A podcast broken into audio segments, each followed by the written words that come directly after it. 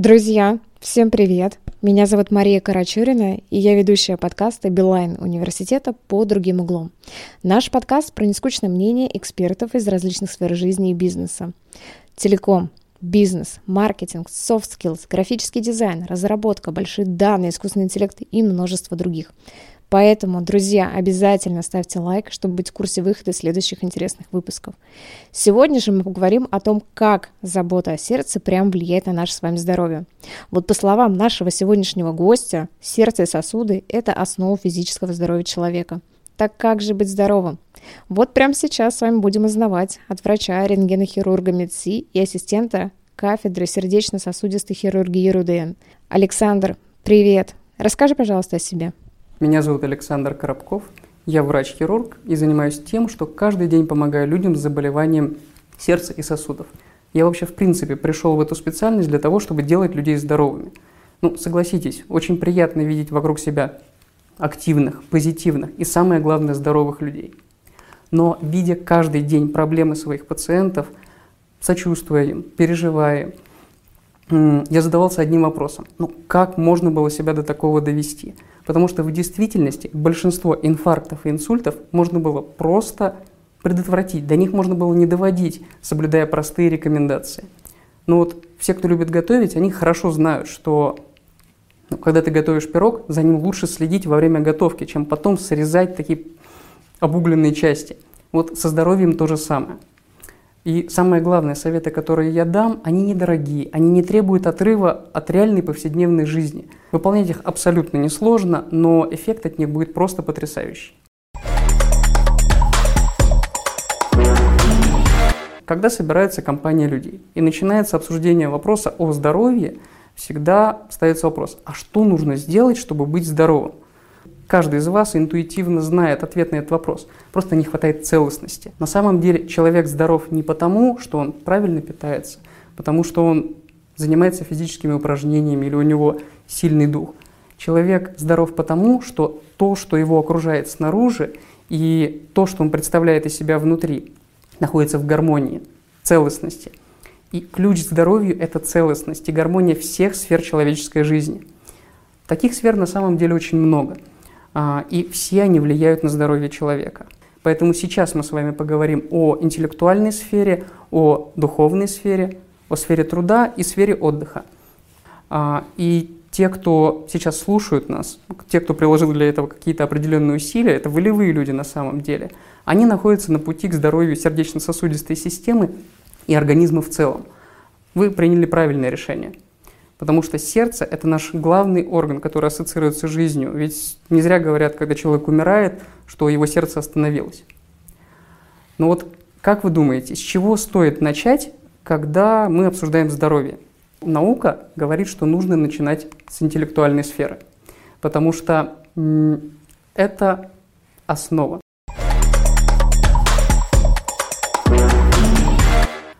Мозг работает тогда, когда он хорошо кровоснабжается здоровыми сосудами. Скажите, при чем здесь сердце? Ну, при том, что это самое сердце, оно качает кровь головному мозгу. Поэтому без работы сердца здоровому мозгу не быть. И без здорового мозга не быть здоровому сердцу. Что же нужно делать, чтобы улучшить производительность самого головного мозга, как органа? А, здесь очень интересно рассмотреть исследование японского нейрофизиолога Рюта Кавашимы – это лидер в мире по оценке функций мозга, о влиянии кровоснабжения мозга на его производительность, о влиянии головно, э, вот этого производительного головного мозга на развитие, в том числе и сердечно-сосудистых заболеваний, на увеличение продолжительности жизни. И этот нейрофизиолог, он провел интересные исследования. Взял группу пациентов а, и давал им достаточно простые задания и оценивал, как эти простые задания влияют на кровоснабжение головного мозга с помощью спе специального картирования головного мозга. Он выяснил, что интересный факт, что, казалось бы, когда, тоже спрашиваешь человека, когда головной мозг напряжен больше всего? Когда? Ну, наверное, когда ты погружен в свои мысли, когда ты о чем-то думаешь. Рюта Кавашима показал, что во время того, как человек погружается в свои мысли и начинает активно о чем-то думать, то есть подключать ассоциативную память, подключает воображение. В головном мозге в левом полушарии работает маленький-маленький участок, а правое полушарие при этом вообще спит. То есть головной мозг практически не напрягается, когда мы просто думаем о чем-то. А дальше, дальше. Рюта Кавашима давал задание своим испытуемым. А он давал простые примеры, решать простые примеры. Простые примеры на скорость, давал решать сложные арифметические примеры. И выяснил, что, казалось бы, да, когда тебе дают такую большую сложную формулу, тебе нужно напрячь все участки своего головного мозга, чтобы решить этот пример. Оказывается, нет же. Опять, во время решения сложных арифметических примеров напрягается только малюсенький участок в левом полушарии головного мозга. Почему я говорю про напряжение мозга? Потому что здесь прямая связь с кровоснабжением. Чем больше мозг напряжен, чем больше участков головного мозга напряжены, тем больше его кровоснабжение. Соответственно, тем больше повышается его функциональный резерв и производительность. А, так вот, Рюта Кавашима в своих исследованиях показал наглядно, что только что, чего мы можем добиться, улучшая кровоснабжение головного мозга прост, решением простых задач. Мы улучшаем память. Ну, это понятно. Если ты делаешь какие-то, э, выполняешь какие-то задания, ты запоминаешь, это твоя память улучшается. Но чего ему удалось добиться, чего не удавалось добиться другим остальным э, врачам, это улучшить прогноз, улучшить когнитивные, э, когнитивные показатели людей с болезнью Альцгеймера. Вообще болезнь Альцгеймера – это страшное заболевание нейродегенеративное, которое приводит к тому, что человек постепенно превращается в овощи. Ему ничего не интересно. Он забывает своих родных, он забывает своих близких. И это все дело а, происходит прогрессивно, медленно, на глазах у родственников. Это действительно очень печальная картина. И при этом человек этого не осознает. Так вот, Рюта Кавашима взял пациентов с болезнью Альцгеймера, давал им решать простые упражнения на скорость, и единственный в мире, кому удалось остановить прогрессию этого заболевания. То есть у людей повышалась интеллектуальная функция, у них повышалась когнитивная функция. Это прецедент на самом деле, поэтому его исследования, они достойны нашего внимания. Что еще можно делать, когда мы прокачиваем наш головной мозг? Ну, чего можно достигнуть точнее? Мы усилим навык самоконтроля, потому что наш мозг, он нужен нам для того, чтобы в том числе контролировать функцию внешнюю, э, функцию других органов и систем. И чем более наш мозг прокачан, тем, ну, тем лучше мы контролируем это. Вообще, в принципе, зачем улучшать производительность мозга? Ну, простая аналогия – это, ну, как купить компьютер с классным крутым процессором. А, ты, ты можешь установить игрушки, которые у тебя раньше не шли. Ну, если человек, допустим, играет в компьютер, либо выполнять те задачи, которые раньше ты не мог делать. То же самое с мозгом. Если мы улучшаем его производительность, мы можем брать какие-то более сложные задачи, мы можем больше запоминать. И все это четко завязано на кровоснабжении.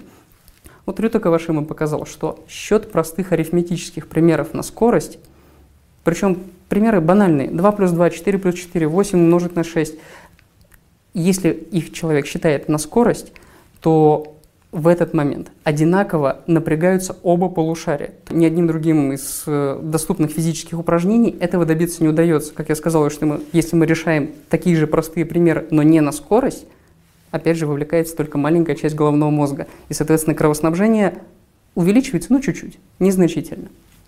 Есть, в принципе, специальные книги-тренажеры. Они доступны, вы можете их приобрести. Решение этих примеров будет занимать у вас 5 минут в день. Ну, иногда, я не знаю, мы, наверное, там, в очередь за кофе проводим больше времени, а пользы мы получаем от решения таких задач гораздо больше.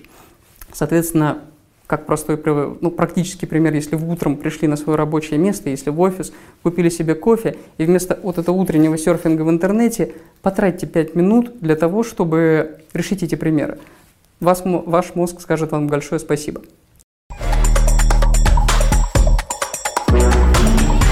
Переходим к второму способу улучшить производительность нашего головного мозга. Это чтение вслух. Именно вслух, потому что во время чтения вслух напрягаются опять же оба полушария головного мозга, и они оба сильно кровоснабжаются в этот момент. Когда вы читаете просто про себя, также работает только зрительная доля а, и чуть-чуть левого полушария. Кровоснабжение головного мозга так сильно не увеличивается. Поэтому это нужно делать вслух. Практический совет – Естественно, если вы живете не один, то можно почитать вслух, допустим, детям. Читайте детям сказки перед сном. Это будет и приятно и им, и вы будете прокачивать свой мозг в это время. Если вы живете, допустим, один, ну, это, наверное, глупо, когда ты ходишь по квартире и читаешь сам себе вслух. Позвоните другу или знакомому. Комментируйте, прочитайте какую-нибудь новость в интернете, которая вас заинтересовала, и прокомментируйте ее. Ну, то есть попытайтесь применить это в реальной жизни, и вы видите, что, в принципе, это делать очень легко. Но залог успеха – это нужно делать обязательно регулярно. Потому что здесь в этом плане мозг похож на мышцу. Если ты регулярно что-то делаешь, твой мозг прогрессивно, производительность твоего мозга прогрессивно растет. Как только начинаются перерывы, тогда, естественно, производительность падает, и нужно будет потом снова наращивать обороты. Поэтому не забывайте про регулярность. Теперь, когда мы имеем производительный мозг, когда он у нас крутой, когда мы прокачали наш головной мозг, улучшили процессор – тогда можно приступать к улучшению нашего здоровья в целом и, главное, сердечно-сосудистой системы. Наиболее действенный способ улучшения сердечно-сосудистой системы – это дыхательная гимнастика. Ну, казалось бы, да, какая связь между дыханием, головным мозгом и кровоснабжением? Дыхание оказывает огромное влияние на нашу нервную систему, просто, ну, они просто неразрывно связаны между собой. Вот глубокие дыхательные движения особенно эффективно снижают стресс и напряжение – и артериальное давление, и частоту сердечных сокращений. А долгий продолжительный выдох снижает просто давление и ЧСС, и в свою очередь снижает риск развития заболеваний сердечно-сосудистой системы. Если мы забываем про целостность, то, опять же, просто дыхательной гимнастикой мы ничего не добьемся. Но если рассматривать дыхательную гимнастику в комплексе, то в комплексе других действий, то она будет работать. Вот простой пример. 10-секундное а, быстрое дыхание для снятия стресса и снижения артериального давления. Он еще называется огненное дыхание. Вы руки с силой соединяете перед грудью. Так или так, ну, не имеет значения. На самом деле это больше отвлекающий маневр для нашего головного мозга. После этого начинаем интенсивно вдыхать и выдыхать через рот. Обязательно через рот и дышим мы животом. И так в течение 10 секунд. В конце мы делаем глубокий вдох и глубокий выдох. Это простое, абсолютно простое упражнение, которое можно выполнять где угодно. Оно не будет выглядеть странно э, относительно, но оно поможет снизить стресс, оно поможет снизить артериальное давление и частоту сердечных сокращений. Дальше еще один практический совет – это видеоуроки от Вима Хофа. Это уникальный человек, который научился контролировать свою физиологию осознанно. Потому что это единственный человек, который в одних шортах зашел на Килиманджаро. Он практически два часа а, провел в ледяной ванне, при этом с ним ничего не происходило. Он чувствовал себя достаточно хорошо. Как ему это удалось? Он за счет осознанности и за счет дыхания, за счет дыхательной гимнастикой умеет контролировать свою физиологию. Он умеет замедлять пульс, он умеет уменьшать артериальное давление. Если это получилось у него, я думаю, получите у вас. Самое главное – это практика. И, а, поэтому посмотрите его видеоуроки, я надеюсь, это вам будет полезно.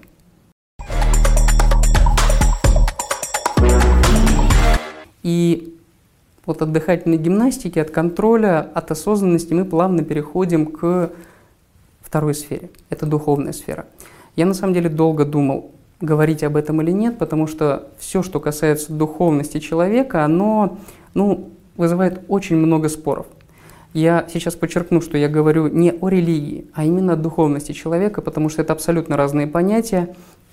Здесь в духовности, когда мы говорим о ней, нет однозначных критериев. Ты ничего не можешь потрогать, ничего не можешь измерить, а, поэтому однозначных критериев оценки нет. Но интуитивно мы с вами все понимаем, что без этой сферы целостности не будет.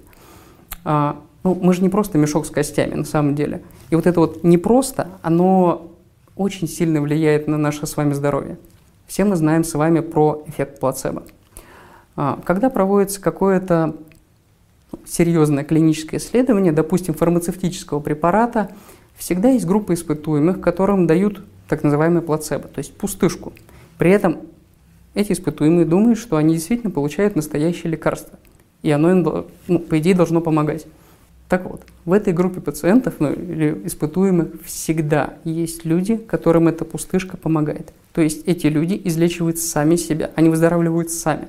Ну, как им это удается, поговорим дальше. Но из своей практики могу сказать, что у людей, которые позитивно настроены по отношению к своему лечению, всегда гораздо лучшие результаты.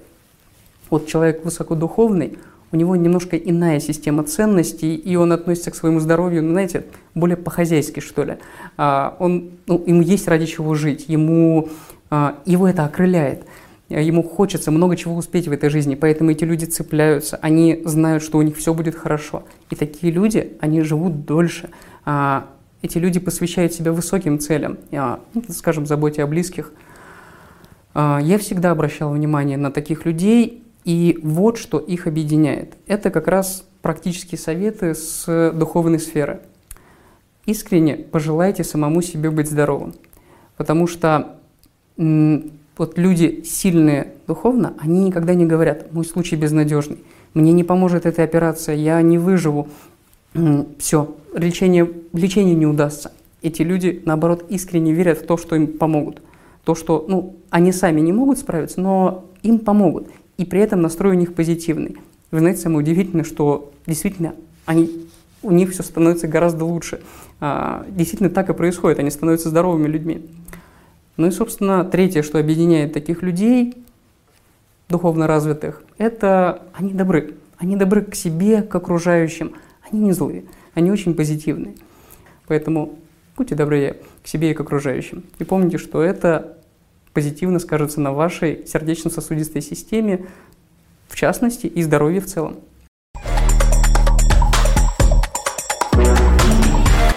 Дальше мы переходим к трудовой сфере.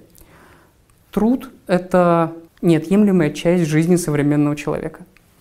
Тот, кто живет в мегаполисе, ну, за редким исключением, почти все трудятся. Мы проводим практически 10 лет своей жизни а, в труде. Ну, то есть работа, труд. Э, я объединил понятие, понятие труд, трудовая сфера, именно работу, потому что, ну, наверное, это звучит логично. Что, если касаться нашего, нашей работы, то можно выделить три, а, три сферы. Первое – это питание на работе. То есть, ну, когда приходим, нам же нужно кушать. Соответственно, дальше – организация нашего рабочего места. То, куда мы пришли, сели, расположились – это эргономика это эргономика. Э, и дальше физическая активность. То есть ну, мы же не просто сидим на этом месте, мы двигаемся, стараемся как-то проявлять какую-то физическую активность. Ошибки в эргономике, они приводят к снижению кровоснабжения органов. Если мы неправильно сидим, это сказывается на нашей сердечно-сосудистой системе. И если мы мало двигаемся, ВОЗ говорит, что 10% вообще всех смертей, которые есть в мире, они связаны с гиподинамией. Гиподинамия – это низкая физическая активность. Но когда человек просто сидит, то он повышает себе риски развития смерти, в том числе от сердечно-сосудистых причин. Поэтому я вам сейчас дам практические советы по организации своего рабочего места. А, самое главное, мы пойдем по отделам позвоночника, грубо говоря, сверху вниз. Когда мы сидим, особенно в статичном положении, а, не двигаемся, то наш позвоночник, он начинает потихонечку смещаться. Мы превращаемся ну, в таких креветок, грубо говоря. А у нас в позвоночнике есть артерии, которые идут к головному мозгу. Это называется позвоночные артерии. Так вот, эти артерии, они передавливаются, если человек постоянно находится в позе, в позе креветки. Поэтому очень важно, очень важно настроить свое рабочее место так, чтобы вы сидели прямо, чтобы у вас не было никаких сдвигов в вашем позвоночном столбе. Вот монитор – это то, что находится у нас на уровне глаз. Точнее, его нужно настроить на уровень глаз.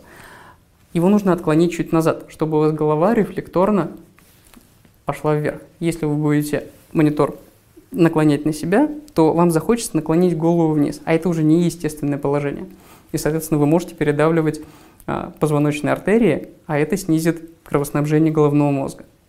Расстояние от монитора лучше держать 50-70 сантиметров, но это офтальмологи знают почему, потому что снижается нагрузка на наши глаза. Очень важно, мы смещаемся от шейного отдела до грудного отдела, груды, грудного отдела и поясничного. Угол спины а, очень важен, потому что когда у нас угол между телом и ногами близок к 90 градусов и меньше, то в этом случае, во-первых, повышается нагрузка на поясничный отдел позвоночника, причем она растет очень сильно, там, до 150-170% от, если от того состояния, как мы стояли бы стоя. Так вот, и при этом, когда этот угол уменьшается, мы сидим в неестественном положении, и из-за этого ухудшается кровоснабжение органов малого таза. Это чревато серьезными проблемами в будущем. Дальше. А, пользуйтесь голосовым набором. Старайтесь меньше использовать гаджеты, потому что ну, вот в Европе, допустим, даже есть термин а, СМС-шея. То есть у детей, которые очень часто пользуются гаджетами, они на них смотрят, голову опускают вниз. Опять же, искривление шейного отдела позвоночника, улучшение кровоснабжения головного мозга. Даже придумали термин СМС-шея. Поэтому пользуйтесь голосовым набором, чтобы лишний раз не опускать голову. Держите ее прямо. Это не всегда привычно, не всегда удобно, но это снизит нагрузку на ваш позвоночник и ну, в том числе приведет к тому, что вы можете улучшить кровоснабжение головного мозга. Дальше. А, ставьте себе таймер на каждый час, ну, раз в час делайте разминку. Если там, вы делаете какой-то проект, вы вовлечены в него, сидите, печатаете за компьютером, вы можете забыть про все вокруг, сосредоточиться только на своей работе. Но вы сделаете, конечно, работу, все замечательно, но ваша сердечно-сосудистая система вам спасибо не скажет. Поэтому просто поставьте себе на телефон таймер раз в час. Вы можете встать, размяться, вы можете отжаться, вы можете присесть. То есть сделать какое-то проявить какую-то физическую активность, отличную от того, которая была от сидения. То есть занимаетесь физической активностью.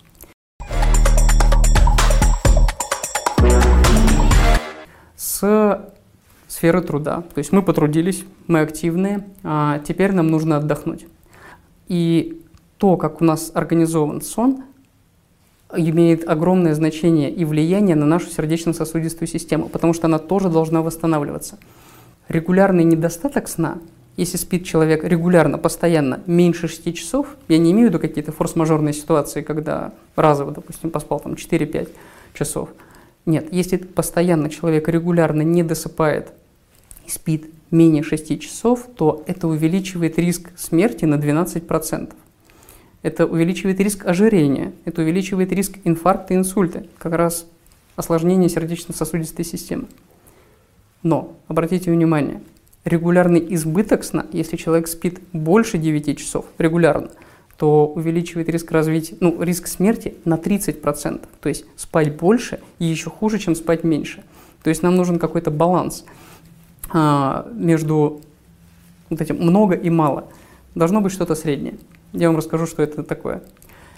Очень важное значение имеет качество сна. То есть контроль за циркадными ритмами и местом для сна тоже имеет ключевое значение, потому что мы на самом деле ну, живем в таком мире, где есть определенные законы цикличности. И если человек следует этим законам, следует законам циркадных ритмов, то его физиология благодарит, у него все хорошо. Но если человек, допустим, имеет график работы ночной, у него сбиваются циркадные ритмы, это есть много исследований на тему того, насколько сильно повышается риск развития инфаркта инсульта у людей, которые работают по ночам.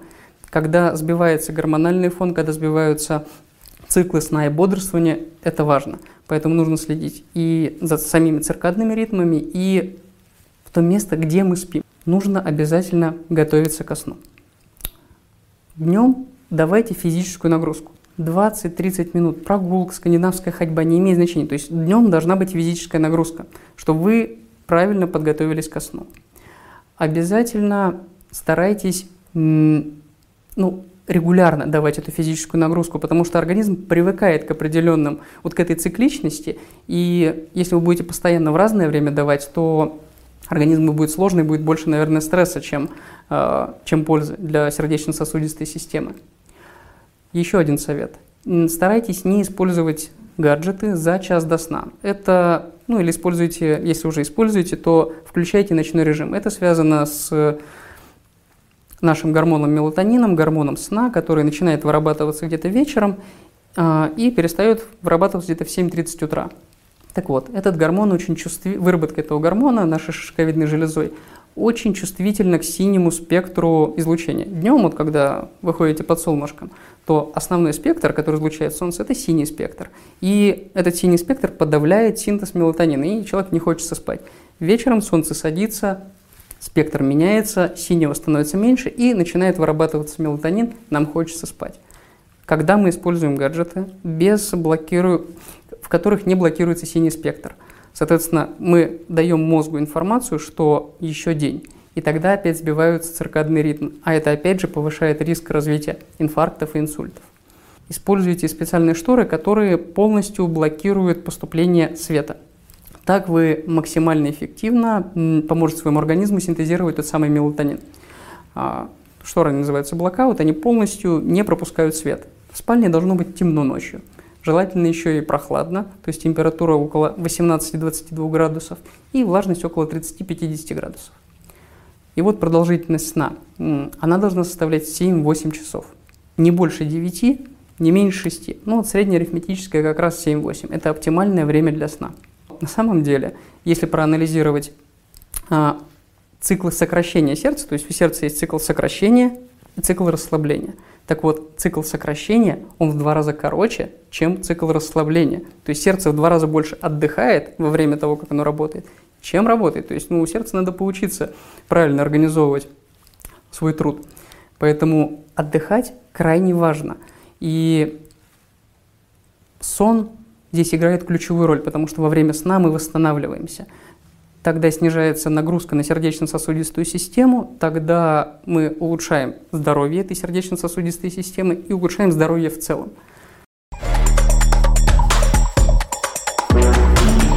Вот если кто-то сейчас не сможет сейчас инвестировать в свое здоровье, причем вот эти начальные инвестиции, а, они достаточно простые, то есть эти советы выполнять очень легко, а, они не требуют много времени. То эти люди, они ну, не будут жить на процент с этих вкладов в зрелом и преклонном возрасте. Ну, собственно, если наше здоровье обеспечивается здоровьем сердечно-сосудистой системы, то путь к этому здоровью вы уже знаете. Обязательно помните, что здоровье, ключ здоровья – это целостный подход. И нельзя акцентировать внимание на чем-то одном. Нужно сосредоточиться на всех сферах, на всех слагаемых здоровья. Здоровья в общем и сердечно-сосудистой системы а, в частности. Мне прямо сразу захотелось переосмыслить свою жизнь.